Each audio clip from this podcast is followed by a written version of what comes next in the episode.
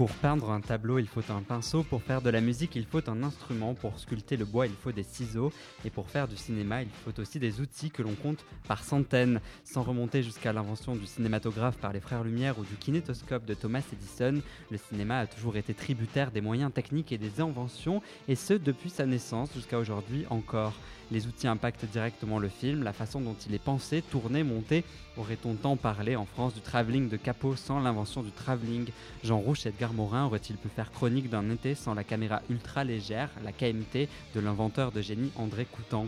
Pourrait-on voir des films en cinémascope sans l'invention d'Henri Chrétien? Évidemment non. Aujourd'hui encore, on modifie notre façon de filmer et de faire du cinéma avec l'arrivée des drones, des stabilisateurs électroniques, des projecteurs à LED quelque part, même si certains rêvent d'une maxime qui dirait que la technique est au service de l'artistique, il est évident que les choses sont bien plus compliquées. Mais s'il y a bien une invention, une invention qui a changé toute une manière de filmer, une manière de se déplacer avec la caméra, qui a ouvert des portes à un immense nombre de plans, séquences, de suivi, c'est bien le Steadicam. Et ce soir, nous sommes extrêmement fiers et heureux de recevoir dans grand format l'inventeur du Steadicam, Gareth Brown, et avec lui un grand opérateur Steadicam, Valentin Monge. Bonsoir, bonsoir Gareth Brown. Bonsoir Valentin Bonsoir. Ils sont également présents pour faire des chroniques. Jocelyn à ma droite. Bonjour Théo et bonsoir à tous. Aujourd'hui, oui, je vais parler, je vais faire une chronique sur l'histoire des mouvements au cinéma. Et bonsoir Romane qui fait aussi la traduction ce soir. De quoi tu vas nous parler? Bonsoir, moi je vais vous euh, parler d'une chronique et de la question Sommes-nous ce que nous voyons dans les films? C'est une émission spéciale en partenariat avec la Cinémathèque française que nous enregistrons depuis la Cinémathèque. Euh, bienvenue dans Grand Format.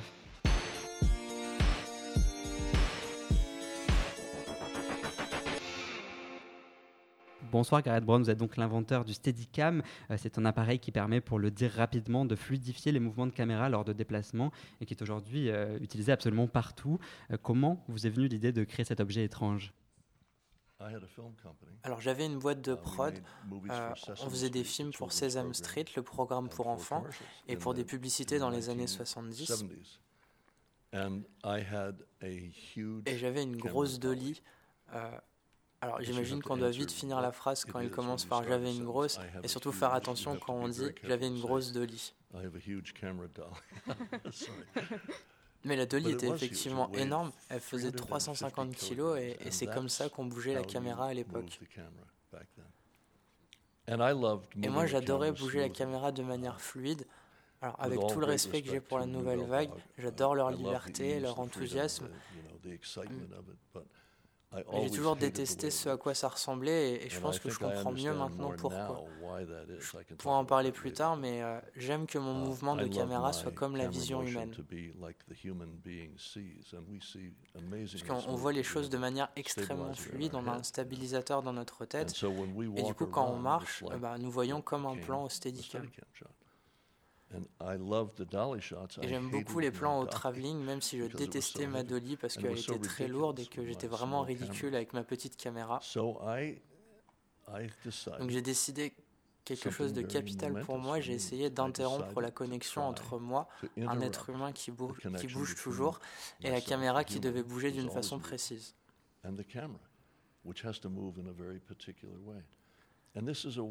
Et c'est un puzzle. Magnifique, ça m'a occupé pendant deux ans et, il y a eu trois ou quatre essais différents. Uh, J'ai blagué en disant qu'un des essais faisait 30 mètres de long et que l'on ne pouvait pas fumer autour. Mais juste pour faire une blague à quelqu'un qui me demandait tout le temps Mais qu'est-ce que c'est Mais qu'est-ce que c'est? Et l'un d'entre eux fonctionnait vraiment très bien, mais il était encore bien trop lourd. J'ai fait des plans en 16 mm qui étaient très impressionnants et, certaines boîtes de Los Angeles le voulaient à tout prix. Mais, mais ils me le disaient de le faire pour euh, du 35 mm. Et mes prototypes qui étaient très lourds ne pouvaient pas marcher en 35 mm, c'était vraiment déprimant. Donc je suis allé dans un motel pendant une semaine parce que honnêtement j'avais tellement d'argent et je me suis donné une chance de résoudre ces problèmes. Je me suis dit allez c'est parti. Et j'ai fait rien d'autre que de penser à ça pendant une semaine, ce que j'avais jamais fait avant. Et j'en suis ressorti euh, avec la chose qui avait encore même pas de nom. Je voulais appeler ça le Brown Stabilizer. Et Dieu merci, je n'ai pas choisi ce nom. Est-ce que vous aviez euh, des notions scientifiques pour créer cet objet ou alors c'était simplement, euh, c'est sorti de votre tête et vous avez réussi à créer cet objet exceptionnel rapidement comme ça? Uh, Euh, non, je n'avais pas de notion d'ingénieur ni de notion scientifique.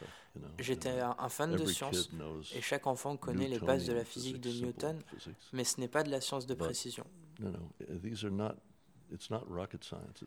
C'est pas du nucléaire, euh, c'est un objet mécanique. C'est un objet compliqué qui a quatre parties différentes et sans l'une d'entre elles, ça ne fonctionne pas.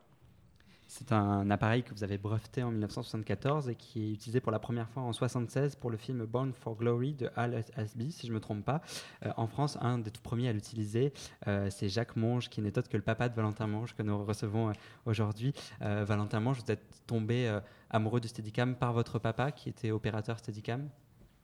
Pas seulement à travers lui. Évidemment, à travers lui, maman est monteuse, donc ça aide beaucoup à pouvoir rejoindre les deux, c'est surtout parce que, ayant été machiniste et donc à l'ordre d'un opérateur, d'un cadreur, j'ai eu besoin de comprendre euh, combien la, notion de deux, de deux, perceptions, celui du cadreur, celui du machiniste, pouvait euh, être disharmonieuse en fonction de nos réactivités des uns et des autres.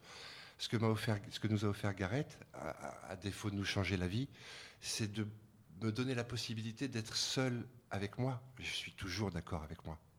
Gareth Brown, est-ce que la relation avec les opérateurs, que ce soit Jacques Monge ou d'autres opérateurs, vous a permis euh, d'avoir leur retour et d'améliorer euh, ce produit qui est le Steadicam? Alors j'ai rencontré Jacques à Miami. En fait, il a pris un vol pour Miami afin de prendre des cours de Steadicam, parce qu'on s'est rendu compte qu'en 1980, si on n'enseignait rien aux gens, on ne pouvait pas avoir de succès. Et tout comme on ne peut pas avoir qu'un seul violoniste dans le monde, eh ben on ne peut pas avoir un seul opérateur Steadicam. Et Jacques, il était fantastique, il fumait 18 paquets par uh, jour, il était très français, il ressemblait à Robespierre. Il avançait à grands pas et a très vite su bien utiliser le Steadicam, même s'il pesait 4 kilos à l'époque. C'était un type plein de vie et exceptionnel. Et, bien plus tard, Valentin est venu dans un atelier au Papal Summer Palace. Et il est venu avec un, halo de lumière au-dessus de la tête. Et, votre question à l'origine, c'était de savoir si les opérateurs m'ont aidé à améliorer le, le Steadicam. Tout d'abord, j'étais déjà moi-même un bon opérateur. J'adorais cadrer. Mais cadré, si vous pensez en termes musicaux, c'est comme un petit nombre de notes à jouer. Vous avez le, panoramique, le tilt, et vous pouvez parler à votre machiniste. Avec le Steadicam, par contre, vous avez tout un clavier, vous avez le mouvement de vos mains en plus de votre position. Et c'est magnifique. Et il y a aussi le mouvement des jambes. On devrait être capable de bouger les yeux d'un auditoire avec juste nos bras et nos jambes et tout ce qu'on a.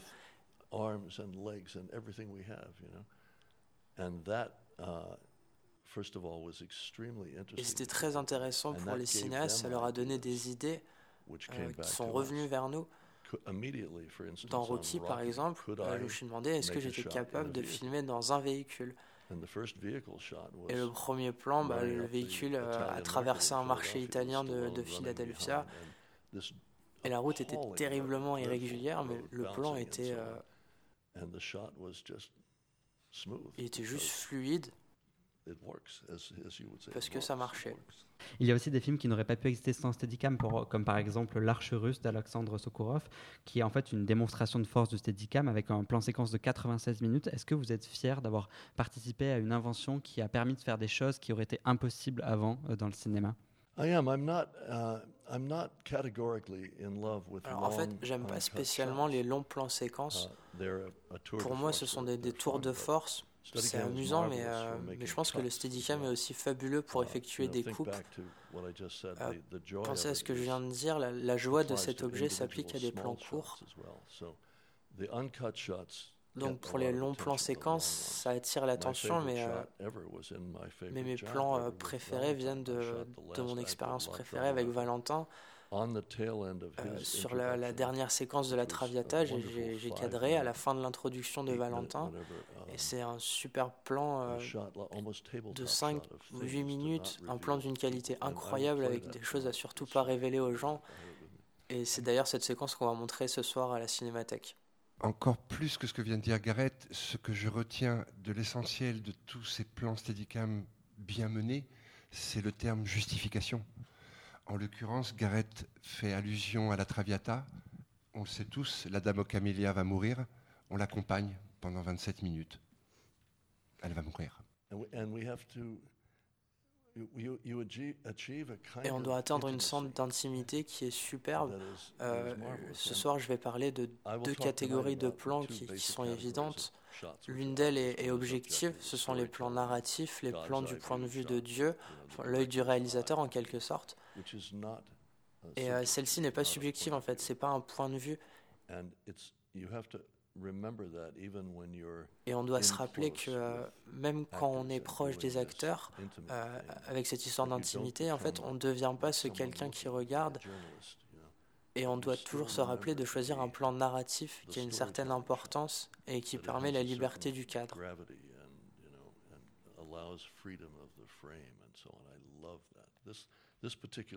Et j'adore ça, la liberté du, cadre. Euh, ce travail particulier à Paris était merveilleux. J'allais tous les jours au travail en vélo de mon appartement rue Mouffetard. Euh, quand on parle des débuts du Steadicam, on pense euh, souvent à Shining de Stanley Kubrick, que vous avez cadré donc au Steadicam sous la direction du directeur de la photographie John Alcott. Est-ce que vous pouvez nous, nous parler de cette expérience? The Shining ça a été une masterclass pour moi j'avais déjà tourné plus d'une demi-douzaine de films, mais Kubrick, c'est quelqu'un euh, d'absolument exigeant. J'étais un grand admirateur. Et euh, bah, moi, j'étais très heureux de pouvoir refaire un plan 30 ou 40 fois. Et uh, parce que c'était pas vraiment difficile, il fallait installer la scène pour la mécanique du Steadicam et puis on faisait une prise de 3 minutes. Puis pendant 3 minutes, en fait, on visionnait le plan. On avait inventé un système sans fil et euh, avec Stanley, on débattait pendant euh, trois autres minutes sur la façon dont on devait refaire le plan. Et au, final, on travaillait un tiers du temps. Mais j'aurais pu littéralement tourner pour toujours. Et la, la, chose euh, phénoménale, c'était que même après la 25e ou la 30e prise, je pouvais toujours m'améliorer, toujours apprendre quelque chose. Alors de mon point de vue, c'était une expérience très enrichissante. C'est comme jouer d'un instrument de musique, jouer dans un orchestre pendant, pendant longtemps et, donc se perfectionner. Uh, en fait, j'étais sur ce film pendant un an et quand je l'ai terminé, j'ai commencé à donner des cours. Euh, Valentin Monge, est-ce que euh, pour vous aussi voir des films comme Shining par exemple ça peut être une sorte de masterclass comme le disait Gareth à l'instant est-ce que euh, Shining par exemple c'est un exemple de, choses que de films de films que vous admirez au niveau de, du Steadicam? Eh, Shining on l'appelle la Bible entre nous les, les, les de Steadicam bien sûr pour la virtuosité des, des techniques représentées qu'on manipule nous-mêmes, donc on se rend compte de la virtuosité. Mais plus que ça encore dans Shining, et ça c'est évidemment Garrett, mais c'est aussi beaucoup Monsieur Kubrick, le Steadicam est le Shining. Et là, on rentre dans, dans l'écriture cinématographique, dans le signifiant, dans le signifié. Là, on va loin. Là, on va loin. C'est comme Bird de Inameruta. Euh, tu sais, ce, film où. Euh, je me trompe pas en disant Bird? Je... Ah oui, Bird, effectivement, je, connais, je me souviens un peu du nom du réalisateur, mais c'est quasiment un plan séquence. Euh. Et, si tu veux, encore plus, dans encore plus dans Shining, le Steadicam est cet esprit malfaisant qui nous entoure, nous, spectateurs. Parce que certains plans. Il y a évidemment tous les démonstratifs dont on peut se rappeler du labyrinthe jusqu'au couloir des, petits, des petites filles, du petit garçon, mais ce plan simple de Gareth à Mademoiselle est aussi au Steadicam, parce qu'il n'est pas pareil. Ça, ça devient intéressant. Alors j'ai eu de la chance, et je pense que Stanley aussi a eu de la chance que le Steadicam soit arrivé. Quand je l'ai rencontré, il faisait face à un gros problème. Il se demandait comment tourner un plan stable et fluide dans un si grand espace. Et du coup, Stanley a pris une deux chevaux, il en a enlevé la carcasse, le moteur et tout le reste. Il l'a déshabillé, il en a fait une plateforme en bois avec des roues et un volant. Et en fait, les machinaux devaient pousser la deux chevaux parce que euh, c'était impossible de créer un sol qui soit euh, tout à fait plat en fait. Et c'était un désastre en fait, ça, descendait, euh, les routes à toute vitesse, ça fonctionnait pas, comme vous pouvez l'imaginer. Et à ce moment-là, du coup, je suis arrivé avec euh, mon, tout nouveau tapis magique. Et on a passé de très bons moments. J'adore entendre ça de Valentin euh, parce que plus encore que toutes les personnes que j'ai rencontrées, Valentin est, un poète avec le Steadicam, c'est un artiste, mais c'est aussi un athlète. Alors quel genre d'athlète? J'essaie d'imaginer euh, quel athlète il est. Sa façon de filmer a une intensité qui se rapproche un peu des arts martiaux. Et c'est une combinaison intéressante. Je pense qu'il peut s'identifier à, cette description. La belle chose aussi, c'est qu'évidemment, nous personnalisons tous cette machine qui est intègre en tant que telle. Mais Gareth, mademoiselle, toi ou moi, allons lui donner notre personnalité, notre sens du rythme, notre morphologie va, intervenir, etc. Donc c'est un vœu pieux par le monde moderne de la productivité galopante, mais ce vœu pieux, ce serait prends-moi à bon escient. Toi, réalisateur, chef opérateur, choisis-moi à bon escient. Prends mon papa pour filmer Colette Mani et prends-moi pour NTM. Il va se débrouiller sur NTM. Je ferai ce que je peux sur Colette Mani. Mais donne-moi ma musique. Et c'est quelque chose de très important pour moi parce que le Steadicam en soi, il est inutile. C'est juste un sac de différentes parties et ça sert à rien. Il existe des déstabilisateurs électroniques qui fonctionnent en appuyant seulement sur un bouton. Euh, le Steadicam, lui, c'est un vrai instrument. En, en, ce sens qui fonctionne uniquement avec le talent de quelqu'un. Il prend des caractéristiques de l'être humain, tout comme un violon le fait, ou un violoncelle. Yo-Yo Ma a une voix très caractéristique au violoncelle, par uh, exemple, ou Jonathan Bell au violon. Et c'est amusant parce qu'on pourrait presque dire euh, qui est en train d'utiliser un Steadicam. Je pouvais regarder des plans euh, tournés au Steady et dire qui cadrait. Et c'est pas parce que certains étaient meilleurs que d'autres, c'est juste que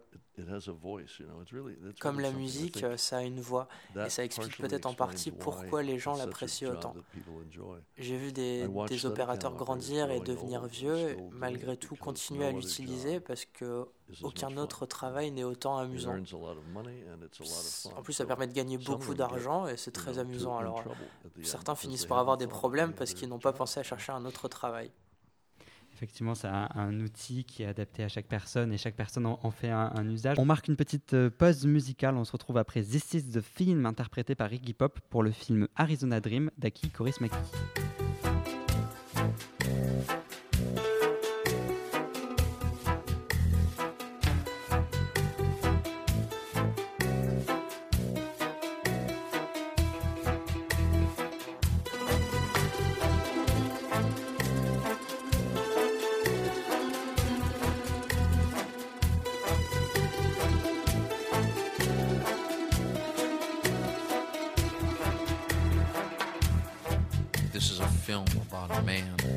Fish. This is a film about a dramatic relationship between man and fish. The man stands between life and death. The man thinks, the horse thinks, the sheep thinks, the cow thinks, the dog thinks, the fish doesn't think fish is mute, expressionless. The fish doesn't think because the fish knows everything.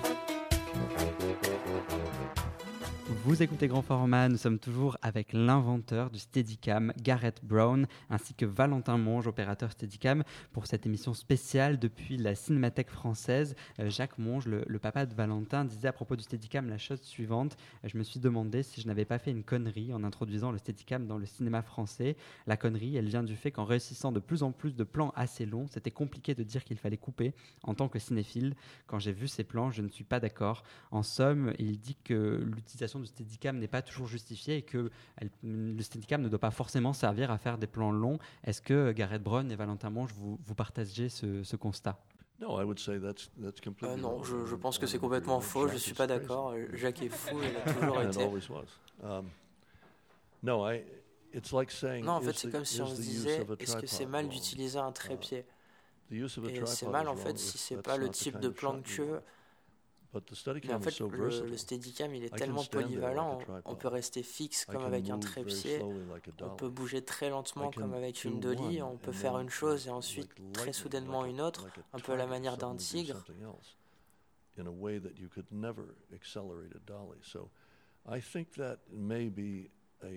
Et je pense que c'est l'avis que Jacques avait au début de sa carrière.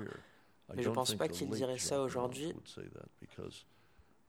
parce qu'il faut quand même du temps pour que le Steadicam devienne véritablement un outil, un instrument. Comme pour un instrument de musique, en fait, ça doit évoluer. Et aujourd'hui, on a atteint vraiment un grand niveau d'évolution et j'en suis très agréablement surpris et je me sens terriblement chanceux. Euh, le monde est aujourd'hui rempli d'excellents euh, opérateurs et on voit très souvent des plans euh, filmés de façon miraculeuse. Et ce que j'aime avec ces plans en mouvement, c'est qu'ils sont reliés à la façon dont on voit dans la vie.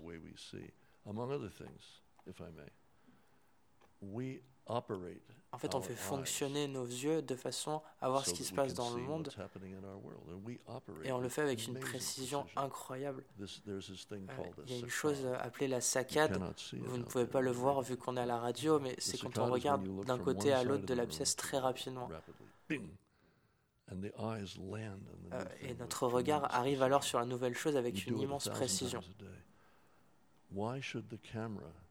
On le fait des milliers de fois par jour, alors pourquoi la caméra ne pourrait-elle pas filmer aussi précisément? Même pas forcément pour un plan subjectif, mais, pourquoi pas un plan objectif qui raconte une histoire? euh, Est-ce que ça pourrait pas être aussi bien fait qu'avec nos yeux, avec l'énergie qu'on veut, qu'elle soit rapide ou lente? Et c'est ça qui est le plus excitant avec la caméra en mouvement. Parce que dans un premier temps, d'une façon presque primitive, bah, c'est une illusion 3D du mouvement. On voit pratiquement en 3D quand la caméra commence à bouger. Et dans un second temps, c'est aussi quelque chose de très précieux dans la narration, parce qu'on se demande toujours ce qu'il y a au point de la rue, ce qui arrive après, ce qu'on n'a pas vu avant et qu'on voit maintenant. Et enfin, c'est simplement un vrai plaisir en soi, le, procédé du mouvement, la charge émotionnelle quand un mouvement arrive sur toi et qui s'arrête soudainement. Valentin, vous êtes d'accord avec euh, l'intensité émotionnelle que peut provoquer le Steadicam euh, dans une mise en scène, dans un film et, cette précision de l'outil aussi, c'est quelque chose que vous partagez? Bien sûr, je le partage et je crois que ceux qui le partagent encore plus, plus animalement que moi encore, ce sont les acteurs et les actrices qui retrouvent une liberté dans l'espace et dans, et le temps de, la chorégraphie qui donne non pas des largesses de pouvoir aller li ou là, mais qui euh, c'est de l'ordre de l'organique. Et, euh, et, ce que redisait Gareth à l'instant également, je corrobore, on en parlait juste avant sur un autre sujet, justification, c'est tellement un maître mot de notre métier de cinéma. Pourquoi utiliser telle ou telle euh, façon de filmer, tel ou tel support de caméra? Qu'est-ce qu'on, où, on va chercher à prendre le cerveau du téléspectateur? Et, euh, est un outil fabuleux pour ça. Je redis ce que je disais tout à l'heure à propos du, du fait d'être toujours d'accord avec moi. Après, je ne serais peut-être pas à, je serai toujours à même d'écouter ce que le réalisateur souhaite. Mais toute mon expression de ce que je suis cinématographiquement, intellectuellement, culturellement, passe par ça, en direct. Ça, c'est très fort. Est-ce que je peux juste dire une chose? Puisque je suis au paradis là tout de suite. D'abord parce que la cinémathèque est vraiment fantastique. On n'a pas ça aux États-Unis et c'est dommage. Et aussi parce que la France est un pays formidable en matière de cinéma. Les Français adorent le cinéma, comprennent le cinéma, pensent le cinéma. Et cette conversation n'aurait probablement pas pu avoir lieu ailleurs et j'adore ça. Uh, J'étais juste assis là en train de me dire à quel point c'est génial. Euh, vous êtes aussi un amoureux de cinéma, un cinéphile. Est-ce que c'est ça aussi qui vous a animé quand vous avez créé cet objet et quand vous avez opéré des films? C'est parce que vous aimez le cinéma Ouais, alors j'ai pas du tout fait ça pour l'argent ou dans un but commercial. J'ai fait ça parce que j'aime filmer et que j'étais très frustré à l'époque euh, des outils qu'on avait.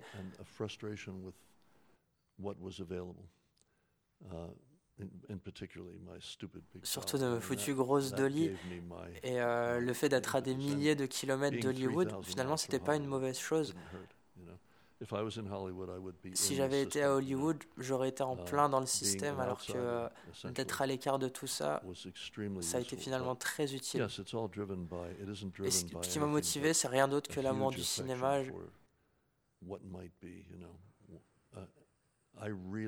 J'avais vraiment envie d'un steadicam pour moi en fait.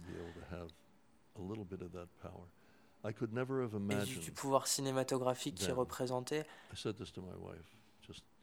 C'est ce que je disais à ma femme pas plus tard qu'hier.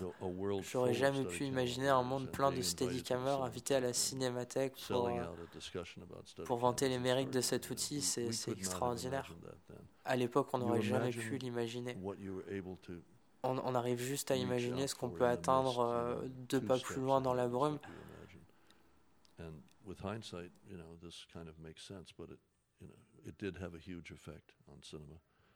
Et le Steadicam a eu beaucoup d'influence sur le monde du cinéma et en termes financiers, il a permis de faire des économies de tournage.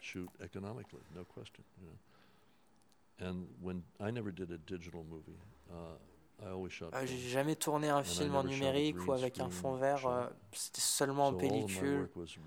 Tout mon travail a été nourri de, la vraie vie, de vrais objets. Rien de virtuel.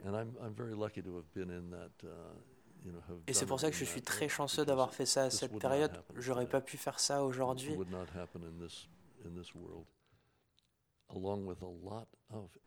Comme beaucoup d'autres choses d'ailleurs qui seraient plus possibles aujourd'hui. Euh, on construirait plus aujourd'hui un pont en corde comme celui d'Indiana Jones. Pourquoi est-ce qu'on en aurait besoin? On utiliserait des 0 et des 1 pour ça. Euh, tu veux un pont, ok, tu veux de quelle taille? 100 mètres, 1000 euh, mètres Tu veux de l'espace entre les planches, 10 mètres?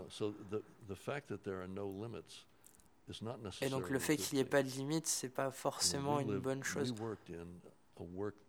On vivait, on travaillait dans un monde qui était parfaitement limité et c'était très bien comme ça.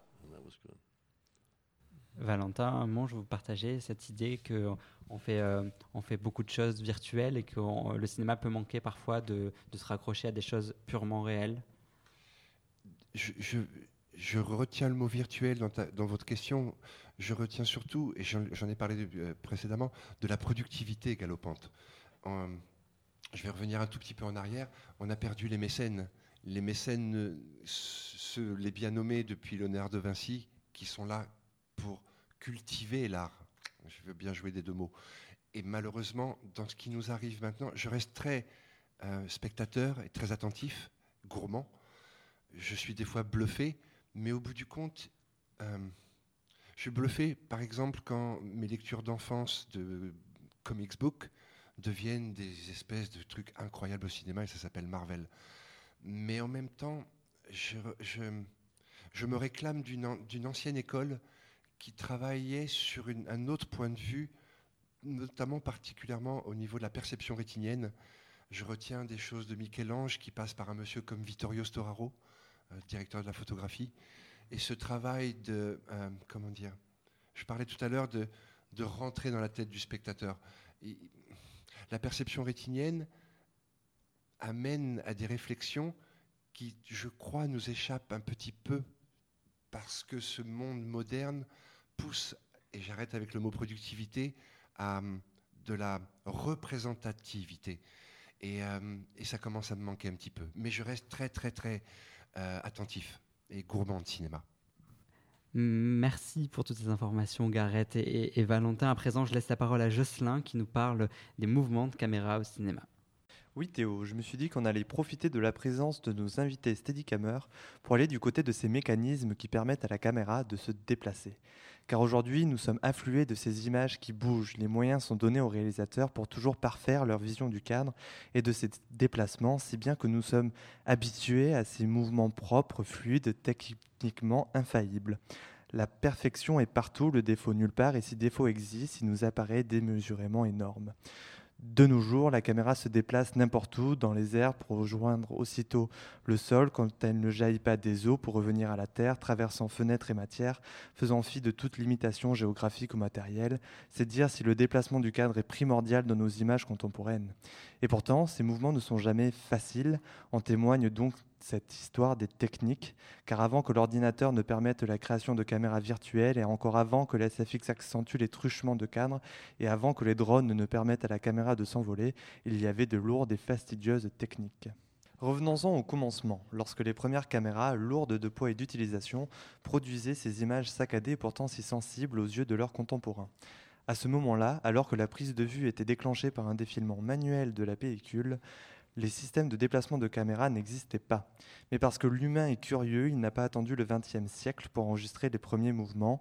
C'est à Venise, en 1896, qu'un opérateur perspicace a inventé sans le savoir le travelling en installant la caméra sur une gondole. Les opérateurs sont alors mis à installer les caméras sur toutes sortes d'engins mécaniques permettant le mouvement. On les a accrochés sur des vélos, sur des bateaux et même des trains. Ces mouvements étaient prisés pour leur capacité à dynamiser les séquences lorsqu'ils ne servaient tout simplement pas à la présentation d'un décor. Parallèlement, le cinéma devenait industrie, les premières techniques de machinerie commençaient à voir le jour, de la dolly à la grue en en passant par le trépied qui est très vite allé du côté de la fluidification des panoramiques. Mais dans tous ces cas, la caméra restait tributaire d'une lourde machine, l'opérateur ne pouvait se déplacer comme il l'entendait. Il a fallu attendre les années 60 et la production de l'éclair 16 mm pour qu'une révolution s'opère. L'éclair 16 mm est une caméra qui a la caractéristique d'être légère et silencieuse, permettant à l'opérateur de déloger l'objet technique de son socle pour venir le poser sur une épaule.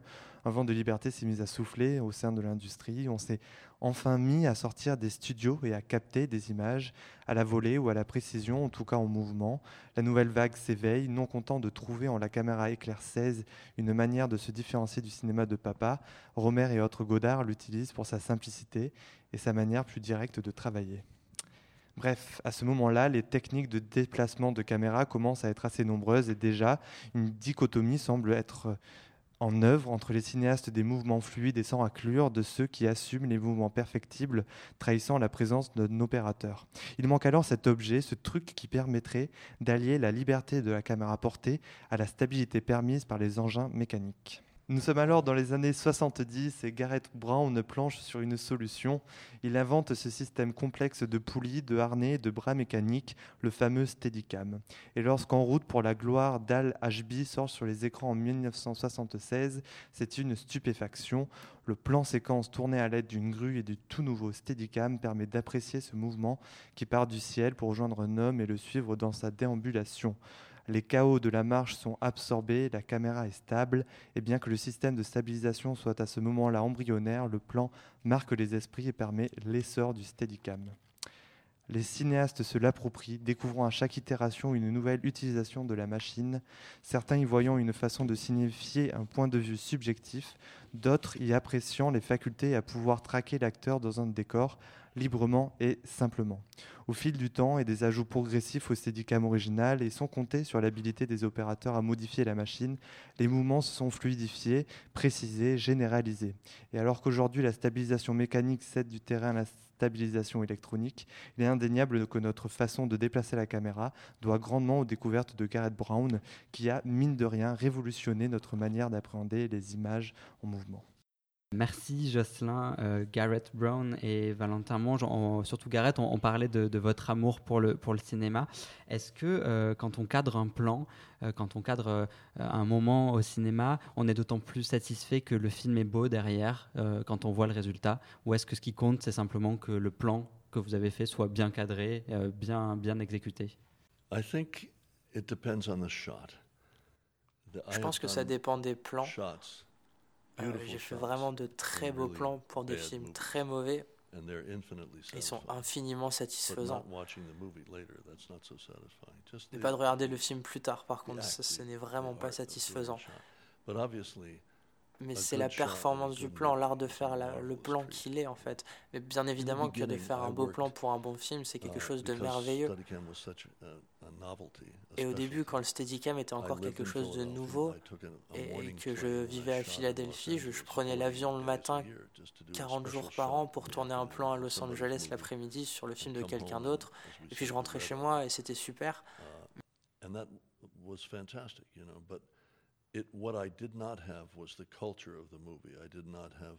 Mais j'avais pas la culture et la connaissance du film. Je connaissais pas non plus les gens et la façon dont ils travaillaient.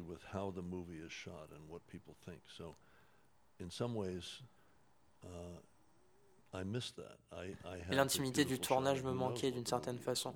Euh, je tournais un beau plan et je ne savais pas ce qu'était le film. Aujourd'hui, j'ai fait un certain nombre de films en entier, dont uh, Philadelphia ou Shining, bien sûr, mais d'autres aussi, et, c'est une expérience que j'aime beaucoup. J'aime pas rouler dans des vannes, qu'on me dise quand manger. Euh, ça, ce sont les mauvais côtés du tournage. Moi, j'aime beaucoup être présent sur le film. Valentin, vous aussi, est-ce que euh, vous préférez euh, faire un, beau plan euh, au Steadicam dans un beau film ou alors ce qui vous importe simplement c'est de bien réussir votre, votre cadre, bien réussir votre mouvement de caméra? Je, crois que c'est un peu, un peu plus complexe que ça. On sait par le Steadicam qui est autant physique qu'intellectuel, on a des retours de nous-mêmes en tant qu'opérateurs pendant la prise, si ce n'est à la fin de la prise, de la réussite de ce plan. Ce que j'essaie d'amener dans ma discussion à travers ça, c'est que ces sensations induites, euh, ça, va à tout le monde sur le plateau. Évidemment aux acteurs qui sont avec nous, évidemment aux réalisateurs qui est en train de regarder les images en direct. Et je crois que je ne vais pas galvauder le mot en disant que cette énergie-là diffuse à tout. Donc je ne suis pas totalement en train de répondre à la question, mais ce que je veux dire par là, c'est une fois de plus, je crois que le spectateur, la spectatrice, euh, sont sensibles à nos émotions vécues sur le plateau, quand bien même qu'il y ait une histoire, un montage, une salle de cinéma dans l'obscurité. Lorsqu'on le vit intensément, ça va jusqu'au bout du bon film, puisque le spectateur et la spectatrice en sont, en sont partie prenante. Spectateur, spectatrice, I love that. French language. Gareth Brown, est-ce que, euh, on en parlait un petit peu tout à l'heure, la, transmission du savoir euh, de, l'opérateur Steadicam est, une part importante euh, de, ce que vous avez, de ce que vous avez mis en place? Est-ce que c'est important pour vous que chaque, chaque opérateur puisse comprendre cette machine grâce à vous qui l'avez inventée? Oui, j'ai arrêté de tourner en 2004 uh, et j'ai pas vécu ça comme quelque chose de triste. J'adorais tourner, mais comme j'en ai parlé plus tôt, les mauvais côtés des tournages sont, sont vraiment fatigants. J'avais fait trop de films et j'avais envie de faire d'autres choses. Et aujourd'hui, je continue à inventer des choses pour le Steadicam, comme le Volt Steadicam, qui je pense est la meilleure invention pour le Steadicam depuis l'invention originale. Euh, vous avez qu'à googler le Volt Steadicam, vous allez l'adorer.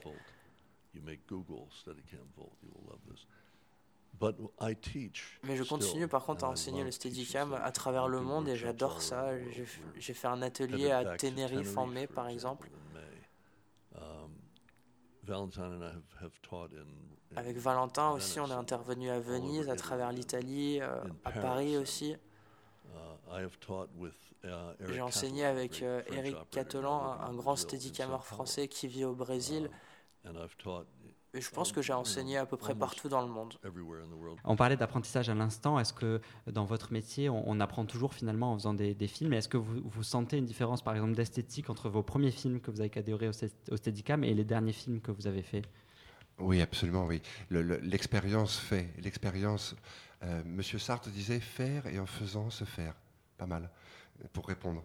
Dans le sens où, euh, effectivement, euh, puisque je parlais de cette personnalisation du Steadicam à travers ce qu'on est, dans l'évolution du bonhomme et de l'humain que je suis, évidemment, par toutes les demandes, j'ai euh, gagné de la place dans mon cerveau au moment du plan, au moment de l'explication du plan avec le réalisateur ou le chef opérateur. Et cette place que j'ai gagnée me donne libre choix de pouvoir régler mieux les impondérables qui peuvent venir pendant le travail. Donc oui, bien sûr, oui, bien sûr. Le temps aide, le temps fait. Et je reviens juste sur la notion abordée avec Gareth juste avant, où la transmission qui nous est, euh, qui nous incombe en quelque sorte en tant qu'artisan, c'est pas complètement en, en, résistance à ce monde moderne dont je parlais de la productivité galopante, mais l'artisanat nous quitte petit à petit. Et cet artisanat inclut la transmission. On se doit de transmettre. Merci Valentin et Gareth pour euh, toutes ces euh, explications. On revient dans quelques instants après une courte pause musicale.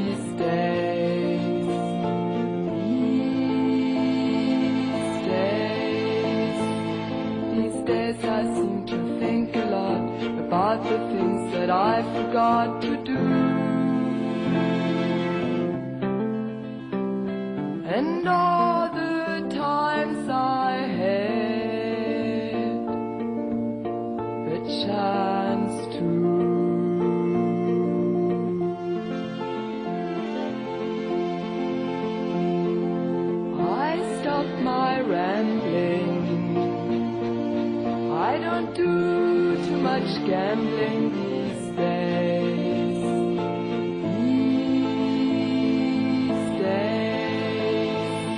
These days I seem to think about how all the changes came about my way. And I wonder.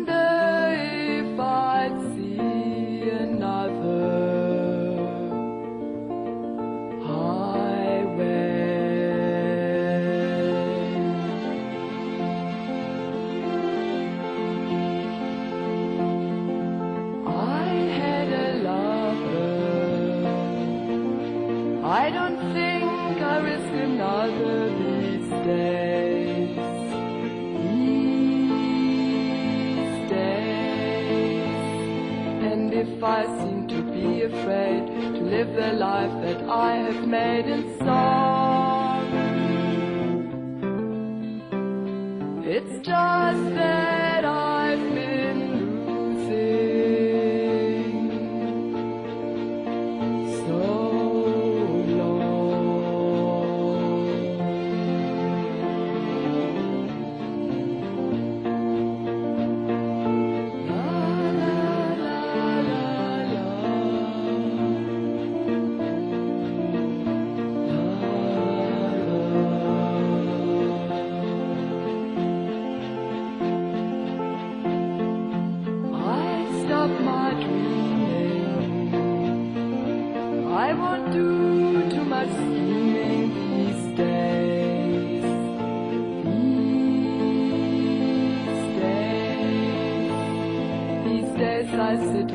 cornerstones and counter time and quarter tones.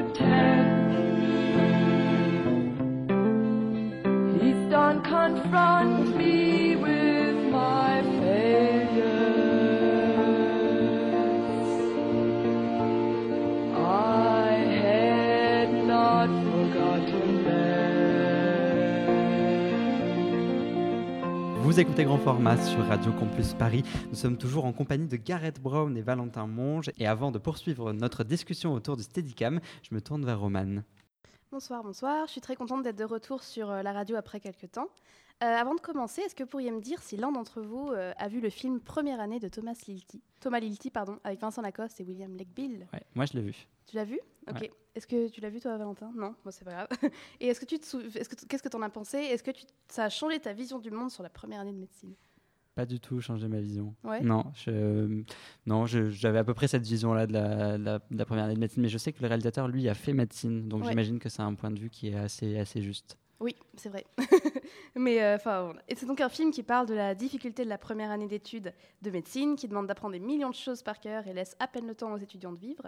Euh, bon, après ce film, j'ai entendu beaucoup de gens dans la rue, dans le métro, dans mes amis, qui disaient à quel point ils avaient été surpris et parfois même qu'ils ne voyaient plus la formation de la même façon. Euh, il m'agaçait un peu parce que j'avais l'impression que tout le monde en pensait la même chose, jusqu'à ce que je réalise que j'en faisais partie aussi. Alors que j'essayais de faire la conversation avec mon kiné et lui demander comment il avait vécu ses études et que ça devait être dur, il me répondit Ah, toi, t'as vu le film première année il n'y a pas longtemps. Alors, pas fier d'avoir été percé à jour, euh, j'étais devenue ce que toutes les autres personnes que j'avais entendu en parler dans les transports étaient devenues, plus au courant du sujet et chacun d'entre nous avions le besoin d'en parler, comme si la porte d'un monde inconnu nous avait été ouverte et qu'on en était encore très surpris. Euh, on avait été changé par le film qu'on avait vu, et c'est là le sujet de ma chronique ce soir. Sommes-nous ce, que nous, sommes-nous ce que nous voyons, et plus précisément, sommes-nous ce que nous voyons dans les films?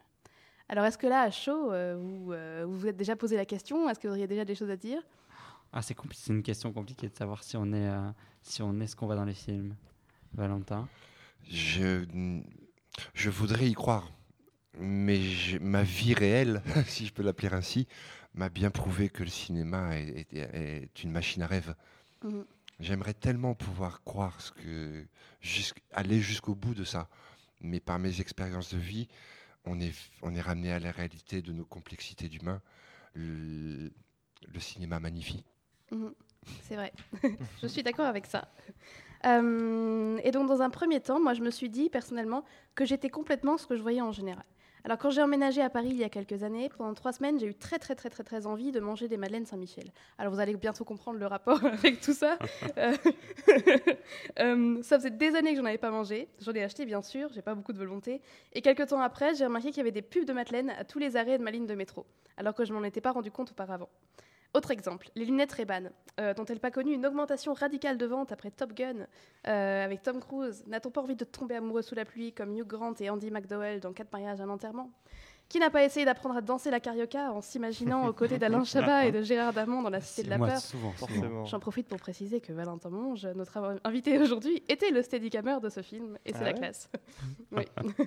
Euh, pour aller plus loin que les achats compulsifs de Madeleine et de rêves d'amour passionnel, j'ai aussi l'impression qu'inconsciemment, nous devinons petit à petit une norme et des idéaux de ce que nous voyons. Après avoir vu 50 drames romantiques, euh, comme The Notebook, n'est-il pas probable que nous croyions fermement aux âmes sœurs et à la passion d'une première relation? Après avoir vu plusieurs films dénonçant une condition de vie difficile, comme dans Philadelphia de Jonathan, Jonathan Demme, n'est-il pas probable que l'on en soit révolté et que l'on veuille sensibiliser les autres sujets? Un peu la classe aussi, Garrett Brown était ce que dit Sadie Hammer sur ce film. Si sur 50 films, tous les personnages sont incroyablement minces ou musclés, n'est-il pas logique de croire qu'il s'agit d'une norme? Euh, Judith Butler, une philosophe américaine, disait L'identité est construite par le biais d'une répétition stylisée d'actes. Elle travaillait, elle, surtout sur la construction du genre et voyait l'identité comme le résultat d'une production intérieure et extérieure, ainsi qu'une comparaison à l'autre. Ici, ça s'applique aussi à l'influence de la culture et donc du cinéma. Selon elle, nous nous construisons en fonction de ce que nous voyons, qu'il s'agisse de films, du comportement de nos parents, du lieu où l'on grandit, etc. Et ensuite, c'est un aller-retour entre notre intériorité et l'extérieur ce qui semble finalement assez logique. Euh, vient alors un second questionnement. Est-ce finalement une mauvaise chose d'être ce que l'on voit? Parce que moi, je considère qu'on est très influencé, même inconsciemment. Et jusqu'à quel point peut-on être influencé? Est-ce que là aussi, vous voulez déjà intervenir? Valentin, peut-être? Mais moi, quand, je le vis dans ma vie, il m'arrive des choses extraordinaires de, de, ces fabuleux hasards de la vie. Quand je les vis, j'ai envie d'en parler. Quand je les lis et vois au cinéma, je vais prendre plaisir de en parler avec mhm. mon ami, mon ami qui sort du cinéma ou, quiconque. Mais c'est sur un temps restreint et on savait, en prenant le billet, qu'on allait s'attendre à avoir une boîte de Pandore magnifique. Quand c'est dans la vie réelle, ça prend un. On redevient des enfants. Mhm. Oui, c'est tout à fait vrai. Euh, donc un peu différent, mais la direction dans laquelle je prends. Mais en effet, si l'on devient ce que l'on voit et qu'on en a conscience, est-ce que ce n'est pas super finalement? Parce que ça voudrait dire que je pourrais me faire devenir ce que je choisis de voir. Donc euh, je vais voir euh, un film euh, hyper engagé et je deviens engagé et c'est trop bien. Par exemple, je pourrais copier des façons d'être, des idéaux qui me conviennent et le devenir sans effort. Personnellement, j'ai vu des films qui m'ont transformé et ouvert l'esprit sur des façons de voir le monde et que je suis tellement heureuse d'avoir découvert. Quand j'étais au lycée, j'ai vu La couleur des sentiments, je ne sais pas si vous connaissez, un film de Tate Taylor adapté du roman éponyme de Catherine Socket, euh, qui dénonce la condition des domestiques afro-américaines dans le Mississippi dans les années 60, avec Emma Stone et Olivia Spencer. et m'a permis de remettre en question beaucoup de comportements et autour de moi, et dans l'histoire, et encore aujourd'hui. Alors, tant que c'est conscient, je trouve ça assez cool de pouvoir être influencé par les films qu'on voit. Et si l'on devient... Et oui, c'est bon. Mais je ne crois pas que ce soit aussi simple. Attention, conclusion. Le cinéma est une industrie du rêve, comme tu disais Valentin, euh, mais selon moi, c'est aussi celle d'illusion. J'en parlais plutôt à force de voir des messages qui se ressemblent beaucoup à l'écran, dans, lesquels euh, la vie semble plus palpitante. Je parle de l'écran. Euh, dans lequel la vie semble plus palpitante, on y croit. Cependant, je ne crois pas que l'on ait automatiquement le recul pour les remettre en question. Exemple peut-être plus évident, on connaît beaucoup de personnes qui se comparent au corps des films, je trouve que c'est l'exemple le plus, clair, dans lesquels euh, apparaît un modèle unique. Et inconsciemment, on semble alors avoir acquis que c'était ce à quoi l'on devait ressembler, depuis qu'on est tout petit, que ce soit dans les Disney, dans enfin, tous les films presque. Et, euh, et, donc je crois que les films ou les médias en général ont sur nous le pouvoir de nous convaincre de beaucoup de choses. De plus, les films qui sont les plus simples d'accès, que ce soit dans les grands cinémas, sur Netflix maintenant et à la télé, se ressemblent quand même en général beaucoup en termes de morale et de structure. Et donc je ne sais pas à quel point on peut choisir ce que l'on veut devenir.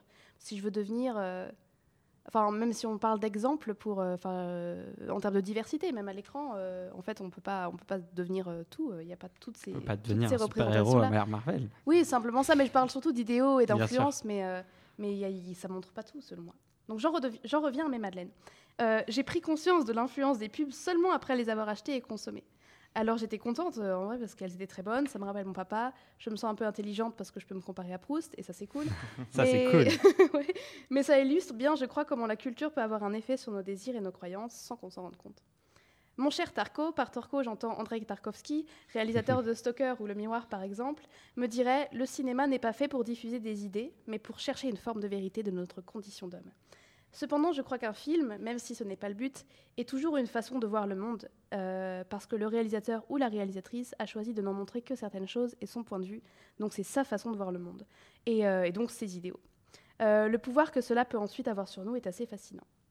Autre question sur laquelle je vais finir, et peut-être que vous y réfléchirez en mangeant vous des madeleines, n'est-il pas envisageable que les films que nous voyons soient déjà ce que nous sommes? Est-ce que ce serait pas l'inverse? Merci beaucoup, Roman, pour cette question ouverte à la fin. On laisse nos auditeurs euh, réfléchir à tout ça. Nous sommes toujours avec Valentin Monge, opérateur Steadicam, et Gareth Brown, l'inventeur justement du Steadicam, pour un grand format spécial euh, depuis la Cinémathèque euh, française. Euh, Gareth Brown, aujourd'hui, il y a de, nouveaux types de stabilisateurs électroniques qu'on appelle Gimbal ou Ronin ou Movie pour citer des marques. de quel œil vous voyez cette, arrivée de, de, nouveaux, de nouveaux types de stabilisation de caméra au cinéma? Gimbals which is the generic name for those things. Euh, alors les gimbals, en fait, c'est le nom générique de ces appareils. Ils sont incroyablement stables. Presque stupidement stables. Et c'est comme s'il n'y avait pas d'âme dedans. Je ne trouve pas que ce soit très intéressant. Um, that isn't it isn't terribly interesting to me. You can ceux qui connaissent pas bien le Steadicam peuvent juste prendre un stabilisateur et faire un travelling parfaitement stable, ce que je trouve bien. Mais, mais la stabilité seule n'est pas très uh, intéressante pour moi. Ce qu'il est, c'est vraiment le, le talent de filmer.